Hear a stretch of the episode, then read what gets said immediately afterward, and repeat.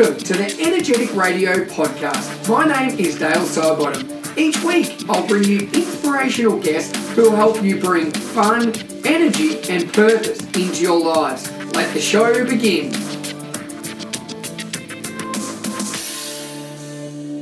All right, everyone, welcome back to the podcast, episode number 286 with Amanda Kate. How are you, Amanda?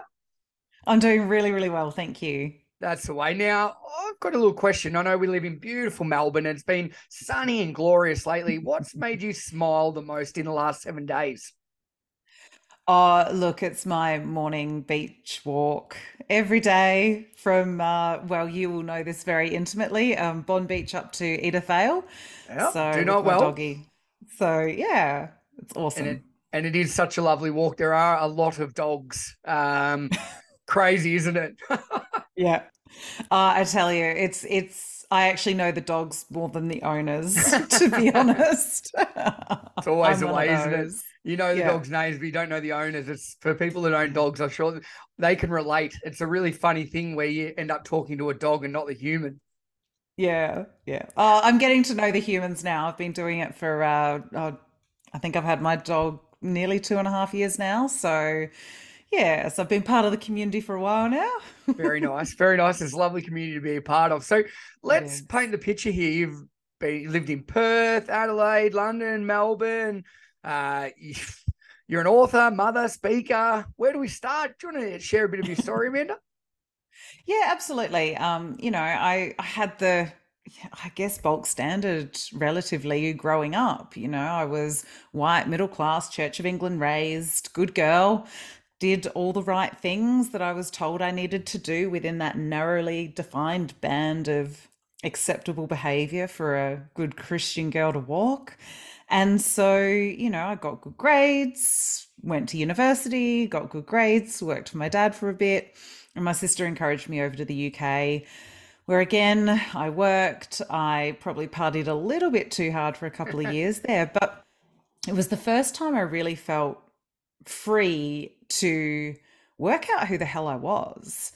Um, and then within, oh, it must have been about 14 months of arriving in the UK, I met my um, then to become ex husband. I guess then to become husband as well. you didn't Um, know X at the time. I didn't know ex at the time. I probably did, to be I wish you, honest. I probably wish you, you did know that at the time. Sorry, I, I shouldn't say that. no. That's not for me to say. No, no, look, and and I joke, you know, there were red flags from the beginning, and I understand now. I mean, obviously, hindsight's a beautiful thing.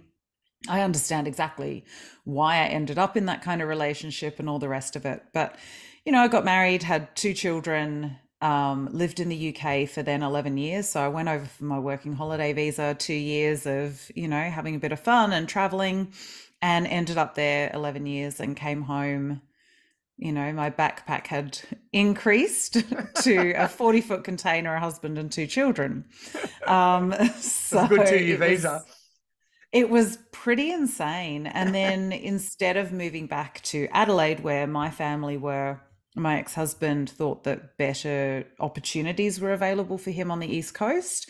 And also said if he couldn't be close to his family, he didn't necessarily want me to be close to mine Wow. which you know now is a pretty big red flag of oh. course. Oh. however That's a massive red flag. Oh, i kind of didn't see it that way. I'd been making excuses for him for so long that i just went yeah that makes sense. He's never lived away from his family before. So you know maybe there's just this easing in kind of you know time frame that we've got to do. And you know at least from melbourne i can still drive back to adelaide and see my family you know, relatively easily just on my own with two kids. So there was all of this stuff that was going on. And so that was back in 2011. By 2013, I was needing three hour naps in the afternoon. I was absolutely exhausted. There was part of me that thought if we could make this move, perhaps our marriage would improve because he would be away from his family and we would get a chance just to actually really get to know how we were as a family. And that clearly um, went from bad to worse as much as I'd hoped it would go from worse to you know, acceptable or livable or whatever it was that I was hoping for. And so, you know, I ended up with chronic fatigue, um, which is what I found out a couple of years later, those naps had been the beginning of. From stress. And Was that sorry to cut you off there oh, from stress, and I'm sure a lot of other things, but stress it does some really bad things, doesn't it? Oh, absolutely. And I hadn't realized, you know, but basically it was like I was being more and more and more wound, like a spring that was just winding, winding, winding, winding. And chronic fatigue was that physical manifestation of all of the psychological and emotional stress that I'd been under for, you know, a number of years. And that really started to push me down the natural therapies path because I kept going to doctors and they do tests and they go, but you're fine, you're healthy, there's nothing wrong with you. And I'm going, this is not healthy. And they're, well, you're the healthiest sick person we've seen. And there'd be all these throwaway, flippant comments. And the real alarm bells went off when I went to a gynecologist and he tried to put me on antidepressants because I was suffering for 13 days a month with my menstrual cycle. Now, for any women out there listening, that's not normal. Um, you know, having six days in the middle of the month and then seven days at bleed where you're suffering. And it was like this fob off of, well, if I give you an antidepressant thing because I can't work out what's wrong with you, maybe that'll just get you, you know, out of the office. But there was this bit in me going, seriously, with all of the medicine we have available to us, that's your answer. This is not okay.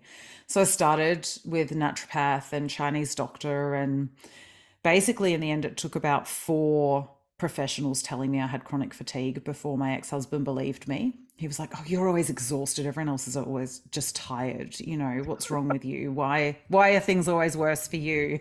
I'm like, They there was actually a 90 kilo reason for that. Um, which used to be my joke after I first separated. People would say, Oh my God, every time I see you, you look younger and happier and healthier. And I said, Yeah, I lost 90 kilos. And they'd go, Huh? And I'd go, I got it "Yeah, straight away. Don't worry. Yeah. I'd have to say, Yeah, I left my ex husband or my husband at the time.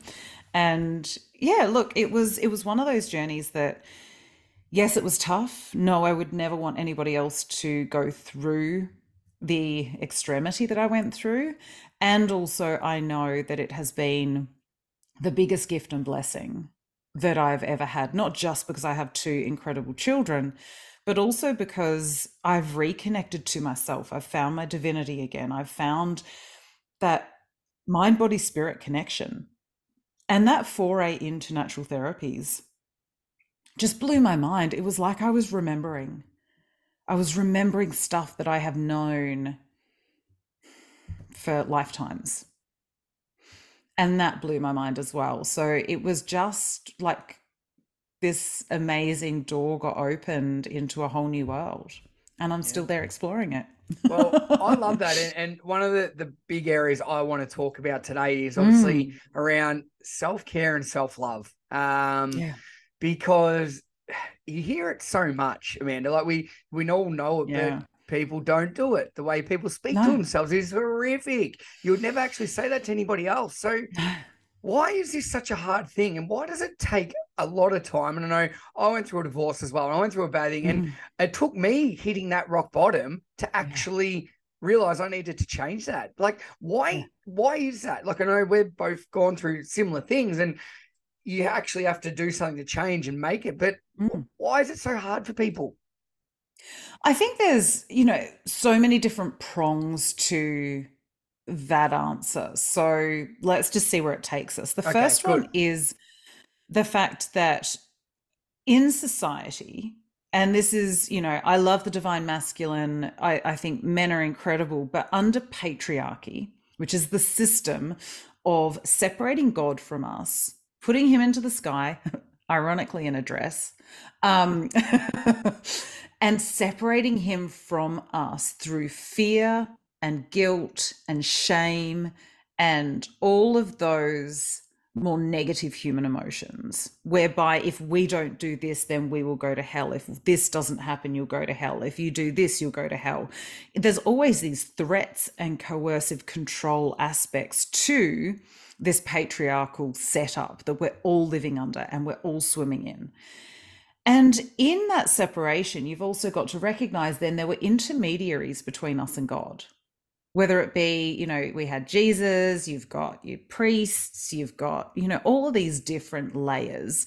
So you can no longer access god directly. Now in that we have been taught that that masculine aspect of ourself and again we're not talking gender here it is about the archetypal aspects. The thinking the logical brain the planning and the taking of action is the really important stuff and anything to do with the body anything to do with that more feminine aspect of self the creativity the play the rest the gentleness needs to be hidden away because it is dark and shameful and can't be understood and so, in this separation, what we find is we are living in a patriarchal society where everything is about comparison and competition and power over rather than power with, power to. It's not the rising tide raises all the boats. It's the we are climbing up a ladder, and for me to get to that next rung, I need to pull you down a rung. And that is not a self loving, self caring environment. Now, we layer onto that patriarchal structure capitalism. And what you see out there as self care is actually just capitalism. It's buy my course and you'll feel amazing and you know go and get a massage and a facial and a and so then people go well I don't have time for self-care. Well, self-care isn't the stuff that you buy. It's all lovely, don't get me wrong. I love nothing more than a beautiful spa treatment or a retreat or a can, you know, women's circle or whatever it is. I love that stuff but self care isn't the rainbows and unicorns and eh, all of that fluffy stuff. It's hard decisions. It is boundaries being in place. It is asking ourselves, what is the most loving thing I can do for myself in this moment? How is the most, how is it that I can show up in the most loving way for myself? And that's the hard part. The other thing is because it is hard, other, you know, a lot of people just want others to do it for them. The number of professionals I know out there who just keep their clients coming back and back and back because the client doesn't really want to do the homework, doesn't really want to put all into place all the things that are cleared in session. That's not how I work. That's not what I want to do. I will walk with you on this healing journey. I will walk alongside you and be your biggest cheerleader. But if you're just working with me one hour a week or one hour a fortnight or whatever it is that our schedule allows, and you're not going outside this room and putting into place the stuff you learn, then you're not going to make any change. I think the other thing is people believe that we need to make these massive leaps and shifts and changes every session that we have. But I can tell you now the most potent work I have done has been little 1% changes that have stuck, that have become 1% every day. And you think about it, three weeks later, you're on a completely different path because you're 20 odd degrees from where you started. Mm. They're the shifts and changes that have made the big, biggest um, impact in my life. And I think that's what people don't quite get. They they have this idea that you know, if I go into this self-love and self-care the way that it needs to be done, in that deeply self-respectful way, in that deeply self-honoring way, it goes in the too hard basket because we've got to take big leaps and we've got to look at stuff we don't want to look at. And if I open that Pandora's box of emotion, will I ever actually be able to put the lid back on it? Or is it just going to spew out all of this stuff that I don't necessarily want to look at?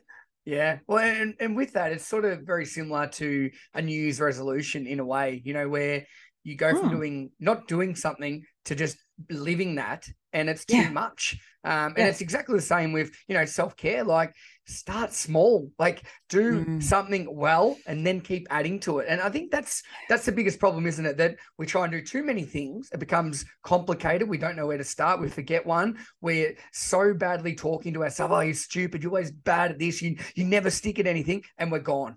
Do you find Yeah. that's that's we're our worst enemy, we're our worst critic Mhm. because we put too much on our plate, and it's unrealistic to make them all stick. Yeah.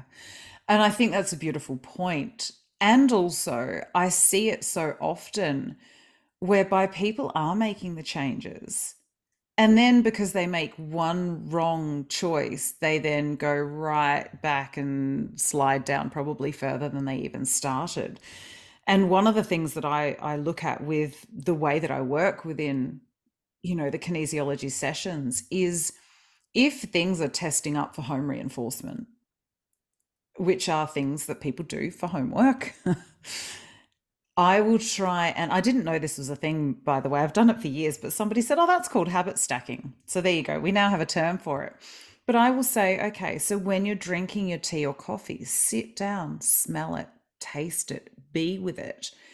You know, enjoy as many senses as you can get involved with your tea or coffee rather than getting in it into to go cup, racing around like crazy, drinking it on the go, spilling half of it down the front of you, if you're anything like me, um, and you know, and not really tasting or enjoying it.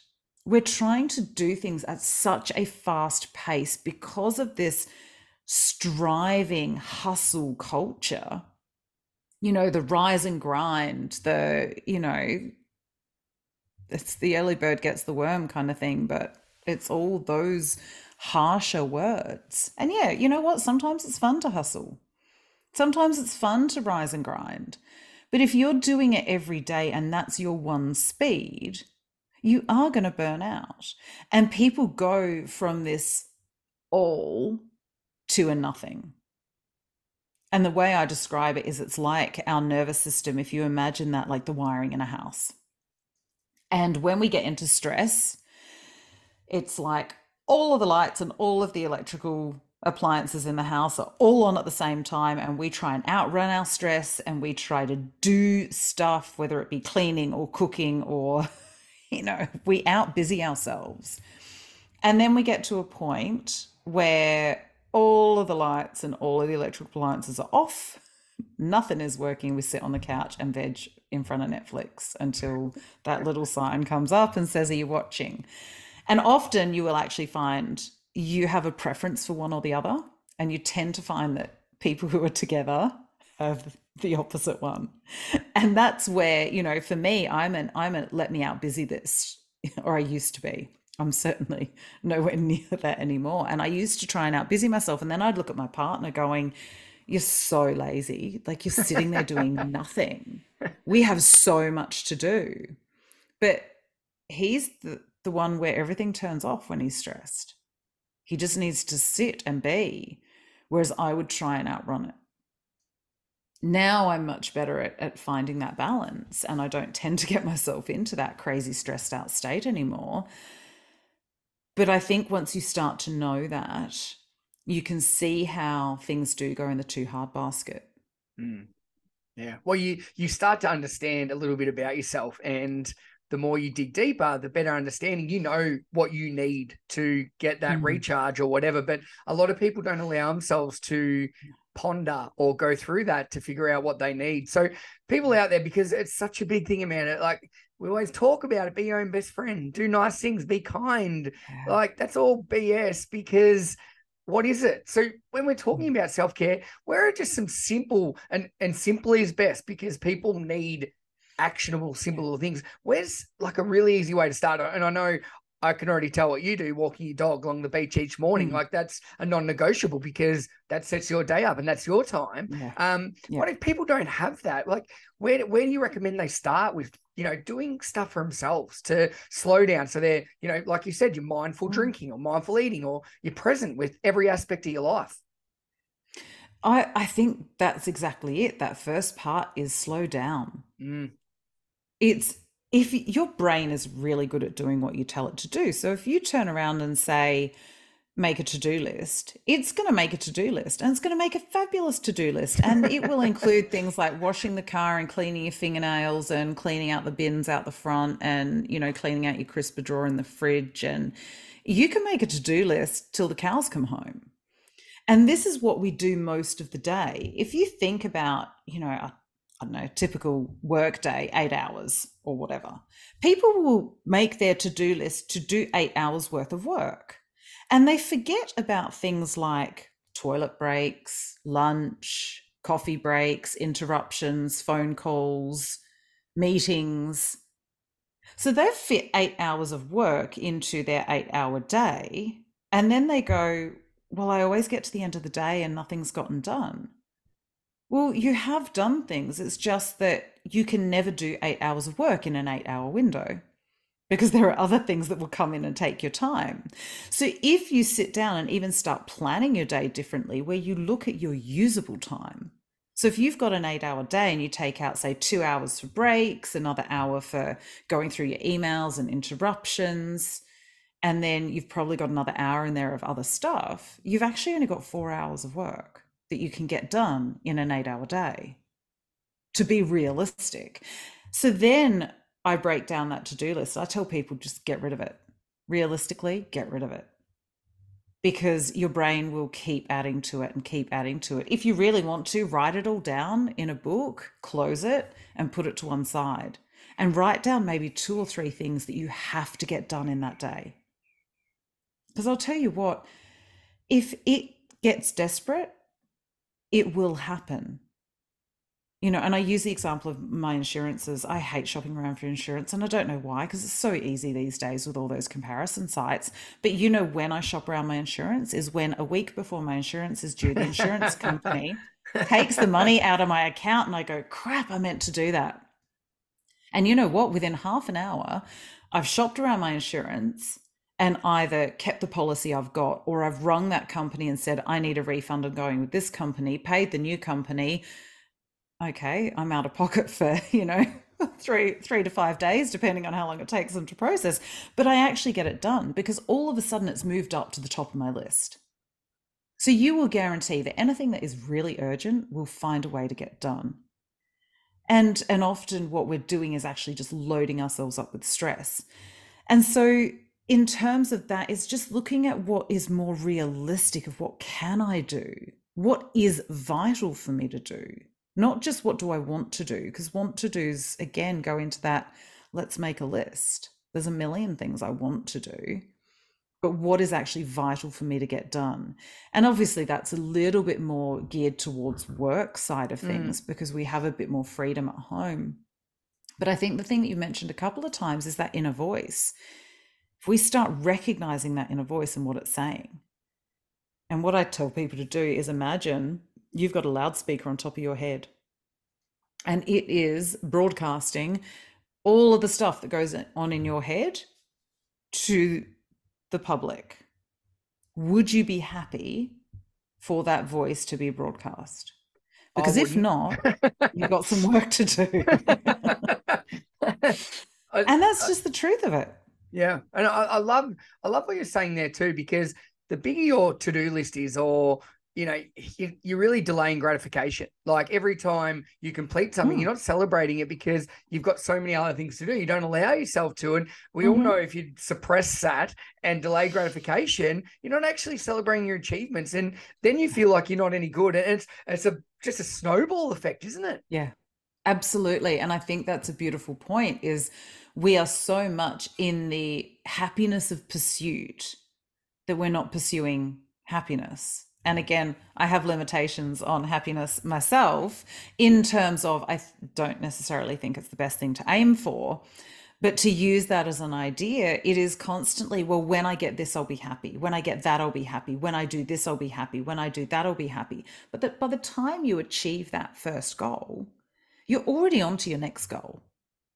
There is no, oh my God, I actually achieved that. That's amazing. There might be for one or two of the things that you achieve but you look at it in terms of relationship. Oh, we get together. This is amazing. I love it. When we get engaged, I'll be happier. When we get married, I'll be happier. When we have our first kid, we'll be, you know, it's that everyone's always waiting for that next thing to make them happy.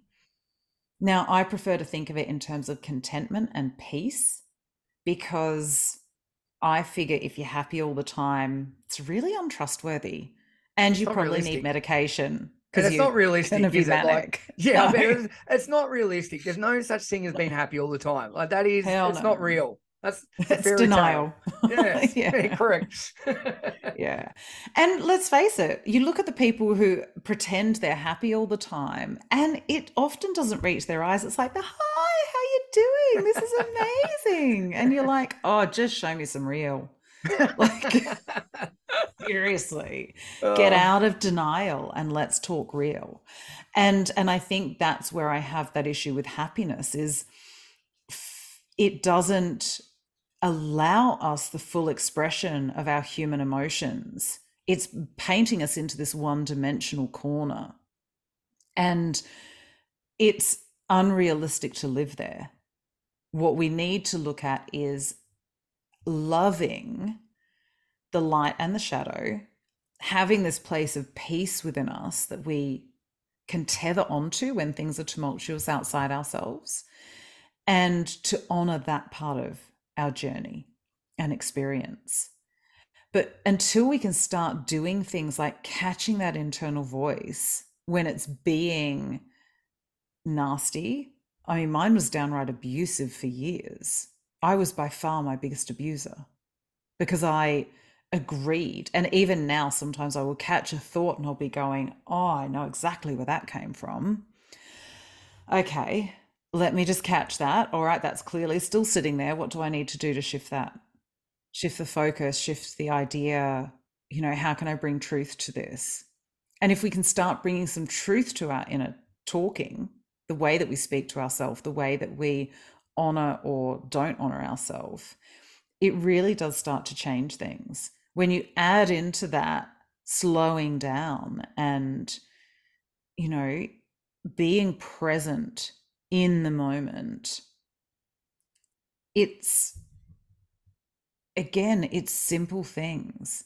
It's those 1% shifts and changes that take you so far from the path you were walking onto a whole new path that it is just mind blowing. Mm, and I'm just listening to that, and it, it is so true that you need to be present for the dark, as you said, and the light, like the good mm. and the mm. bad. You can't just escape one or the other, and yeah. like you need to not suffer, but you need to experience those those down times because without that, you don't know what a good time feels. And if you're not present with it, it just snowballs. It, it just yeah. You just it's you're going nowhere, really, aren't you? Mm, yeah, absolutely. And, you know, we grieve because we've known love. Mm. We understand joy when we've known grief and sadness. And so there's all of these different aspects of our own psyche and spiritual body that we would not experience if it weren't for some of these emotions that we're supposed to feel in this 3D human body. Mm. Yeah, very true. I, I, I, and just listening to everything you've been saying, Amanda, like you've obviously shared your own personal story, but then so many things that people are related to. Do you do you look back and where you've come from, what you've achieved, and is there something that you're really proud of? You know, because um, you've you've overcome a lot of different things and to get where you are now and actually helping other people because you've been able to help yourself um, is there something that you're really proud of? Or are you just proud of the journey and what you've been able to achieve so far? Look i think there's so many different layers to that again. You know i was trying to find a way that i could stay until my kids finished high school. And it got to a point where i knew that was never going to be possible. I had to leave to save myself. I had no other choice. There was there was no option to stay anymore. So I had to go. And making that choice with no job, with no support, with you know, I was literally on my own. To make that is one of the things I'm most proud of, but also doing it to show my children what real love looked like. I was determined never to get into a relationship with anybody again until A, I had done enough work so that I was not entering it from the same place I left the last one, so that I would never attract that kind of stuff again. And a relationship that truly demonstrated love. So I saw a meme yesterday. And God, it pissed me off, and I wished I could have taken a screenshot of it because it said, you know, love isn't all you need. You also need respect, and you need kindness, and you need all of the. I can't even remember the list now, but I was going. This is the problem in our society: is we think that you can have love without respect. Bullshit. Mm. I'm sorry, I'm calling bullshit on it because love is respectful. It is kind. It is one of the highest vibration emotions that we can experience. And so people make excuses and put abuse in with love. Well, I can't leave him because he loves me. Bullshit. He's abusing mm. you. Don't call it love. You know, our parents do the best they can with what they have available, no doubt about it. But when you have so many conditions on people, when you are trying to control people, it's not love. And I'm not saying people aren't doing the best they can. We all are. I'm sure my children sometimes go, Oh my God, you've tried to control me. Yeah, probably at some point I have. Now, I am, I do really try and sit in love as much as I can with them. And I'm getting better and better. But I know back when they were little, when they were forming all of their ideas on the world, I wasn't sitting in love. I didn't know what love was. I didn't understand it as an emotion. So, yeah, I tried to control things around me. I was completely emotionally unresourceful because I didn't even know it was a thing to be resourceful. I didn't know what that looked like or what it felt like. And so, again, I'm proud of the fact that I've gone to some really deep, dark places within my psyche and soul and excavated what is there, worked with incredible healers and teachers, because this is not a solo journey. And people who think you can do it on your own are delusional. I have some incredible people around me who still support me on that journey. And working with them keeps me in the alignment and vibration that I know I need to operate from. And love I'm that. learning to love. Yeah, and it's so powerful that everything you mentioned there it's it is a journey and you mm. you're not never going to master it and if you think you're going to master it you're living in a false world again it's probably like that happiness all the all the time it's unrealistic it's not going to happen mm. um, and i love how you said that it is a journey and you need to incorporate help from other people um, mm. so people are listening to this and they're like wow i can relate to this. I probably certain things you've said, like oh, I do that myself. This is part of my life. This is how I treat myself, the way I talk to myself. I'm not present. Da da da da da. Where can we find out more? Where can we check out your book? Where, where do we go? Talk to us a little bit about this. Yeah, absolutely. The best place is amandakate.com.au. So again, .au for Australia. And that's got all my social links. It has information about my book and, you know, I'm posting relatively regularly and you know, not on all platforms, but you know, I get there eventually. um, and yeah, I wrote the book. It's called Divine Messy Human, a spiritual guide to prioritizing internal truth over external influence. And the reason was for years I denied that divinity within me. I denied that I was part of the divine. I denied that everybody else had the divine in them as well. I was holding up this facade trying to prove that I was you know, in this perfect marriage and I was doing life well and I was kicking goals and I was achieving what I needed to achieve and hiding that messiness. And my human experience was really hard.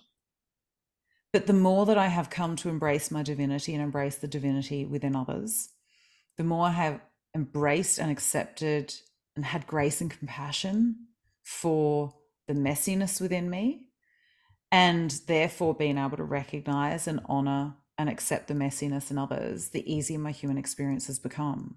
And the more mm. I have trusted that internal truth rather than what everybody else is telling me I need to be doing with my life. Because although we are all part of the divine, we're all unique expressions of it.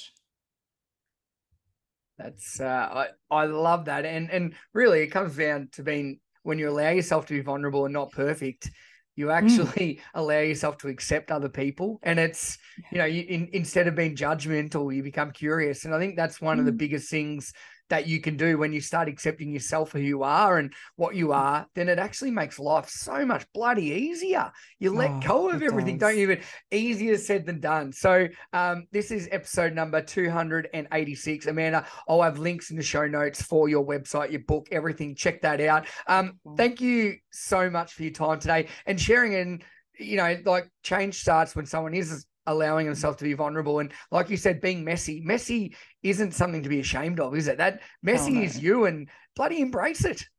Yeah. I don't think we can get through this human experience without a hell of a lot of mess. And the more we can embrace it and learn to love it, and the more grace and compassion we can give ourselves on that journey, honestly, the easier life becomes. Yeah, so true. And what what better way to finish? So, Amanda, thank you so much for your time today. Um, I might see you along the beach walking your dog very soon. thank you so much, and keep bringing your light to the world. We need it. Thank you.